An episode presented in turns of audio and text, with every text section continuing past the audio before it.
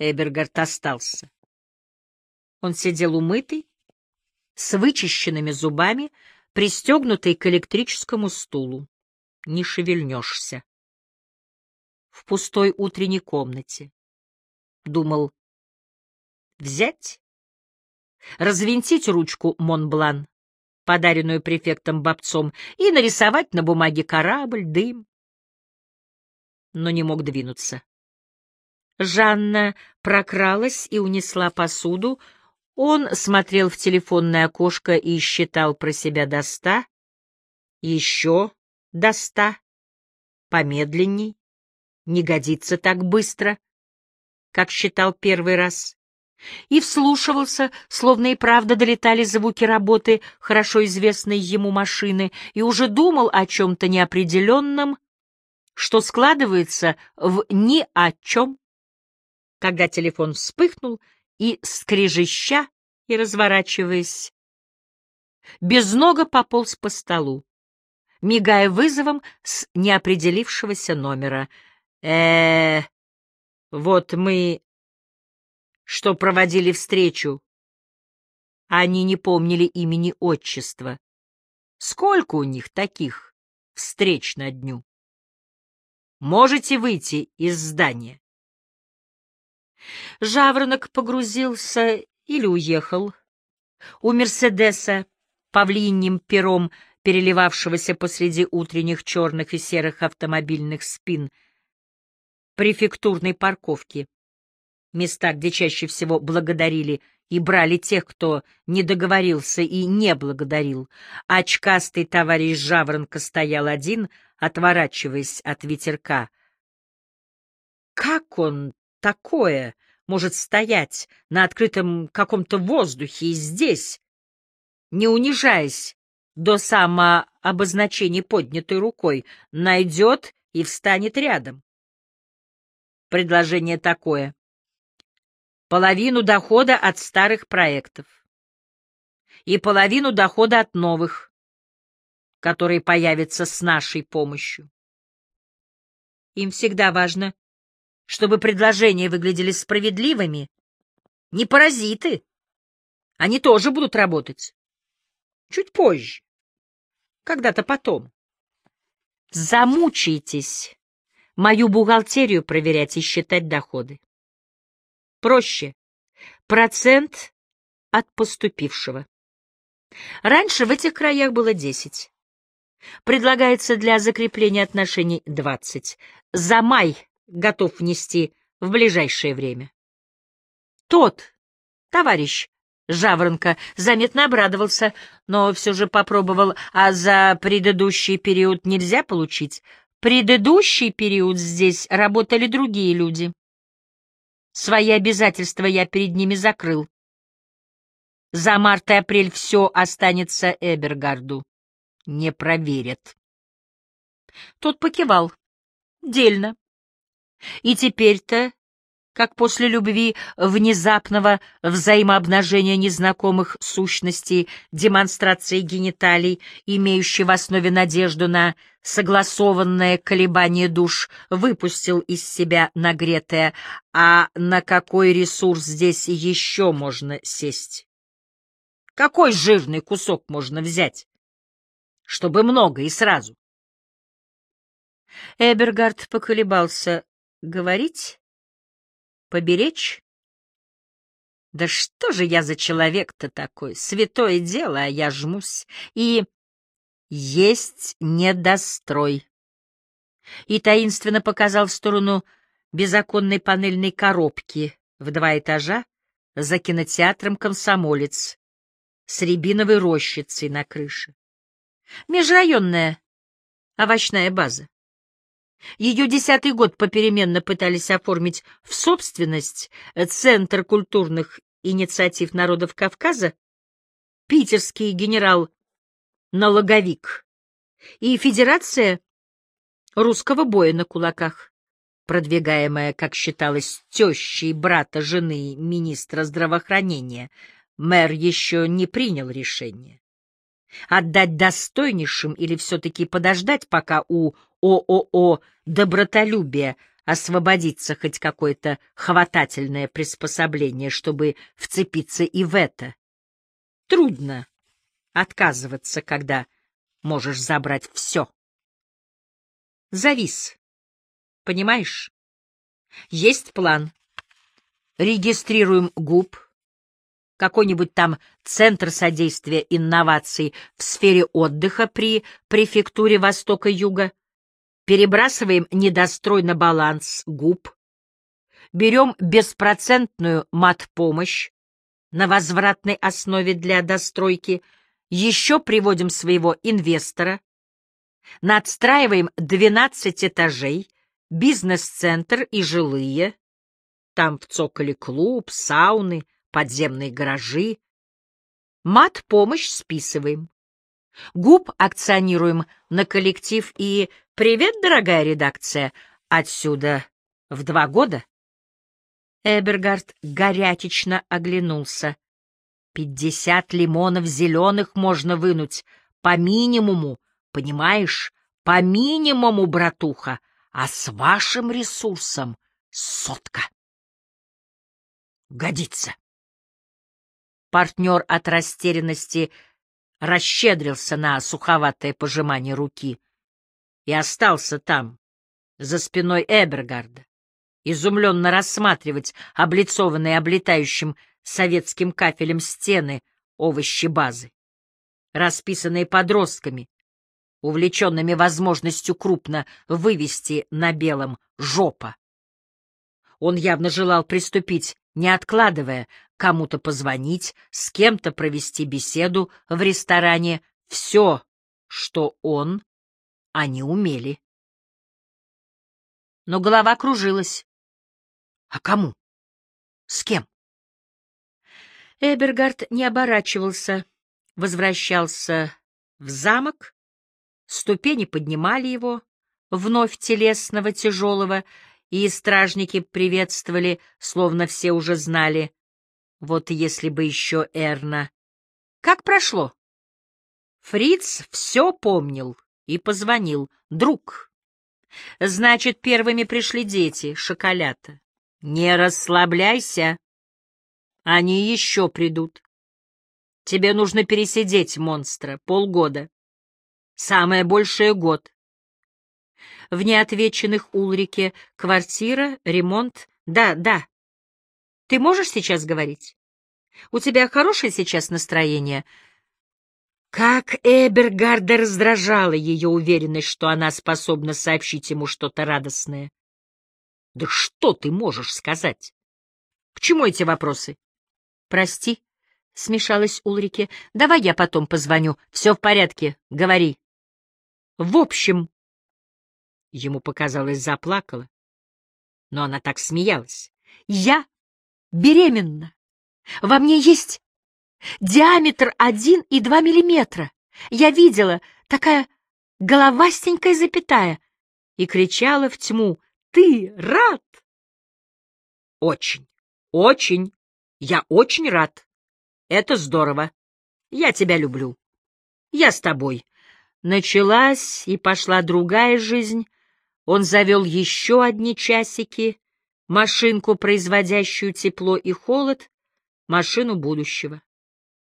Эбергард огляделся. «Вот я! Теперь он отличается от всех. У него побольше уязвимых, незащищенных мест. Он слишком живой. Не хотелось никуда. Эбергард погрузился и поехал куда-то с волнением, всматриваясь в придорожные тополя с прибитыми на высоте человеческого плачущего роста венками, словно души остались здесь, где горели кузов и тело. Отпустил машину и гулял. Когда еще вот так, без забот, дожидаясь темноты, мимо дымящихся урн, просительно изгибался к солнечному свету, улавливал нужное и чихал, в подземном переходе кружили по занырнувшему сквозняку листы аккуратно распотрошенного телефонного справочника. В азбуке вкуса посеребренные ломти мяса лежали, как минералы, в застекленных гробах. горкой высились по-старообрядчески двупалые свиные ноги. Прошелся по книжному, замер напротив глянца огромной обложки «Лучшие бюсты мира» и рассматривал так долго, что подошла худенькая, усатенькая продавщица с позорной табличкой «Стажер» и тихо предложила «Могу я вам чем-нибудь помочь?» «Вы? Нет». Бульваром он вышел в парк, населенный молодыми матерями и нянями-украинками и детьми, матери, разморенные постоянным напряженным бездействием и начинающейся жарой, наклонялись к песочнице собирать совки и ведерки, открывая длинные, бесстыдно оголенные груди, семенили, словно катились по траве, ошалевшие бесхвостые птенцы, гусеницы раскачивались на угадываемых нитях поперек тропинок, бегали муравьи, на перегонки по свежевыбеленным бордюрам, кошки мягко проникали в кусты, и оттуда россыпью брызгали птицы. На скамейке отдыхала еще не оформившая юридически свои отношения пара. Она тянула пиво из бутылки, он из банки, доставали по очереди чипсы из пакетика. Пакетик она аккуратно, как на будущей кухне, поставила посреди, открыла и подворачивала по мере опустошения края. Сумки с покупками поставили слева и справа на равном расстоянии. Семья. На следующей лавочке из оврага кричали «Я просто уважаю его, как нормального пацана!» Человек с прожившим лицом, седые растрепанные брови, джинсовый костюм из мечтаний тех лет, когда джинсовые костюмы носили только дети, непонятно откуда богатых или выезжающих. У Эбергарда не было таких родителей. Гладил и чесал свою Колли. «Где ты бегал, разбойник ты мой? Почему лапы такие грязные?» Поцеловал нос, брови, псу и, уткнувшись в загривок, замычал какую-то ласку. Эбергард ходил, шел, размахивая руками, ругаясь, разговаривая, и под ноги ему осыпались облака голубей, ошибочно решив, что он разбрасывает крошки. Мимо богатого особняка под вывеской «Охранно-детективная корпорация Орландо». Напротив на дереве колыхалась скомканная бумажка. «Ясновидящая». Все лепестки с телефонами вырваны с мясом, поближе к главным улицам, дальше от панельных окраин, туда, где музыка, где полыхает, вращается, рассыпается и раскладывается реклама. Останавливался напротив безглазых женских манекенов, пока не появилась звезда, и вокруг нее еще звезды. Купил полтора килограмма безвкусной клубники, шесть огромных подгнивших слив и два килограмма груш, скатанных из ваты. Доехал, поднялся, открыл, зашел. Улрике не обернулась, но когда Эбергард остановился у нее за спиной, высоко поднялись на вдохе ее плечи словно затвор плотины, пытающийся удержать, не выпустить накопившуюся весеннюю воду. Но уже не одна, она теперь его сильней, и, смягчая улыбкой, как неважное, случайное, не имеющее того значения, которое железно имеет, и гранитно, зубасто, и решетчато будет отсюда и навсегда иметь Улрике впервые спросила. «Где ты был?» Потом, через дни, она еще спросила впервые, «Как твои дела?» Не представляя его дела. Он ответил нормально. «Хорошо», — говорить не полагалось. «Хорошо — это порядок вещей, завоеванный и отстаиваемый, пройденный и стершийся до нормально если небо темнело, говорили «по мне есть вопросы». В июле я поеду отдыхать с Эрной. Лучше было не злить Сигелт и сказать «хотел бы» и уточнить на Крит. Она едет в лагерь в Крым. Давно оплатили. Голос Сигелт свинтила из счастья мщения и наслаждения. Аэромоделью он кружил на пронизанном стальными проволочками шнурке. А в августе она отдыхает со своей семьей, с нами. Постой, ты же говорил, что больше никуда не возьмешь ее. Или я ошибаюсь? Подскажи мне, Эбергард. Я что-то не слышу ответа. Думаешь, запугать меня своим адвокатом? Этой коровой? Мы каждое лето ездили с Эрной. А теперь она не хочет. Это ее выбор. Какая необходимость отправлять ребенка в лагерь на Украину, когда она со мной сможет отдохнуть в человеческих условиях, в нормальном месте? Тебе там дома поговорить не с кем? Скучно стало со своей проституткой модельной внешности. Всего доброго. Нет, этот долгожданный плодоносящий разговор она первой не закончит. Если Эрна не поедет со мной, я не дам согласия на выезд за границу. Улрике. Завтра расскажу, спи. И кому-то писал в голове, маме своей. Скоро год без Эрны. Не было ночи, чтобы, засыпая, он не думал о дочери, не болел ни одного дня. И без надежды Эрна не станет другой. Без надежды. Только ползти к БЖ и выпрашивать. Сама Эрна не захочет, а тогда выпрашивать зачем? Позвонила сама — ноль. Прислала сообщений — ноль. Писем — ноль. Встреч — ноль. Не нужен. Все его возможности никак. Часами переписывается с одноклассниками и оставляет на парте безответные сообщения карандашом, но не отцу. Он поболеет еще, но выздоровеет. Была какая-то девочка. Теперь ее нет. Почему же ему не выздороветь? Пусть живет. Сейчас. А скоро забудет, заснет. Он даже в отмщение не верил, даже в что кто-то кроме мамы его и Улрике, заметит Эбергарда правоту, в то, что Эрна, поумнев, вырастив своих малышей, сама что-то запоздала поймет, или в то, что потом ее, другую, отведет кто-то в сторону, посадит за чистый стол и все непоправимое уже разложит. Вот была ты, вот был твой отец, вот так он и вот так ты, и что, не показав виду, или не сразу, но на какое-то последующее ночное мгновение она вдруг все поймет и закроет глаза руками. Да ни во что он больше не верил.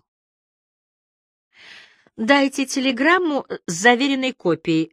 Категорически возражаю против вывоза дочери за пределы Российской Федерации без моего согласия. Обращусь в правоохранительные органы для возврата на место постоянного пребывания. Если Эрну увезут, заявим в милицию. Отличный факт для суда. Ногти адвоката Вероники Ларисы удлинились малиновыми лепестками. Она отпустила чуть волосы и поменяла, показалось ему, даже цвет глаз на ярчайший зеленый. Она, не отрываясь, смотрела на него с каким-то веселым нетерпением, случайно трогая свою грудь, словно хранила что-то там за пуговицами, в тесноте за кружевами, и ему захотелось попросить «покажите». «Можно я дам вам один совет?» Когда Эбергард слышал «Можно я дам вам совет?» В продолжение ожидал что-то вроде «научитесь пользоваться носовым платком». Воспользуйтесь жевательной резинкой для очистки дыхания. Не надо так волноваться. Мне больно вас видеть таким. Я вам очень сочувствую. И не только в рамках нашего договора, хотя вам это и не нужно. В суде вы получите график встреч. Для вас важно, какой это будет график. А это зависит только от судьи.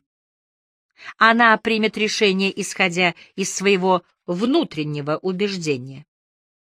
Надо успокоиться, не цепляться на суде за ребенка. Нельзя демонстрировать в суде неприязненное отношение с бывшей супругой, а Сигелт будет вас провоцировать. Придется ей улыбаться. Судья не будет разбираться, кто прав. Она просто откажет отцу на том основании, что у него конфликтная ситуация с бывшей супругой. Вот все, что от вас потребуется. И красивый костюм, и ваше потрясающее обаяние. Мне так нравится, как вы улыбаетесь. Что с вами происходит? Расскажите о себе. О себе? Не знаю. На рассуждение о себе я не зарабатываю. О себе. Его поражают люди, живущие обдуманно. На внезапное событие вопрос у них обдуманное действие-ответ. Или жизнь не способна их, всех этих людей, ошеломить как следует. В жизни Эбергарда неожиданно и подавляюще все — Произнеси он это, Вероника Лариса скажет. Вы ребенок? Вы не выросли? Улыбнулась его молчанию и погладила его недрогнувшую ладонь. Вообще-то я еще не решила, что с вами делать. Эбергард громко прочитал название летних напитков в меню. Они встретились на Никольской. Адвокат быстро заметила. Ну вот, не о чем стало говорить, да? Я помогу. Пока не подаю исковое, надеюсь, что удастся все как-то решить без суда. Сигел собирается нанять адвоката. Адвокату с адвокатом легче договориться. Почему ему так неловко рядом с Вероникой Ларисой? Грудь, — думал он, — подавляюще красивая грудь. Как она моет ее, спит с ней, трогает. Как трогает эту грудь кто-то другой, желая сделать ей приятно. Ну, все обсудили? Вы собираетесь еще раз жениться? Ох, нет.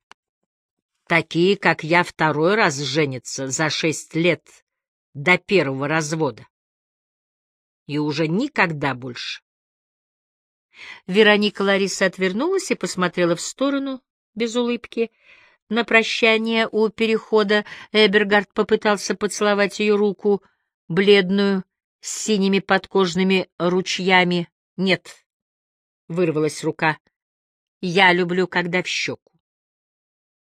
Он ткнулся в неявно, как бы невольно подставленную щеку, словно погрузился, ткнулся еще, еще, — как примагниченный, пока Вероника Лариса не повернулась и не поцеловала его в губы, и сразу «Возьмете меня в жены?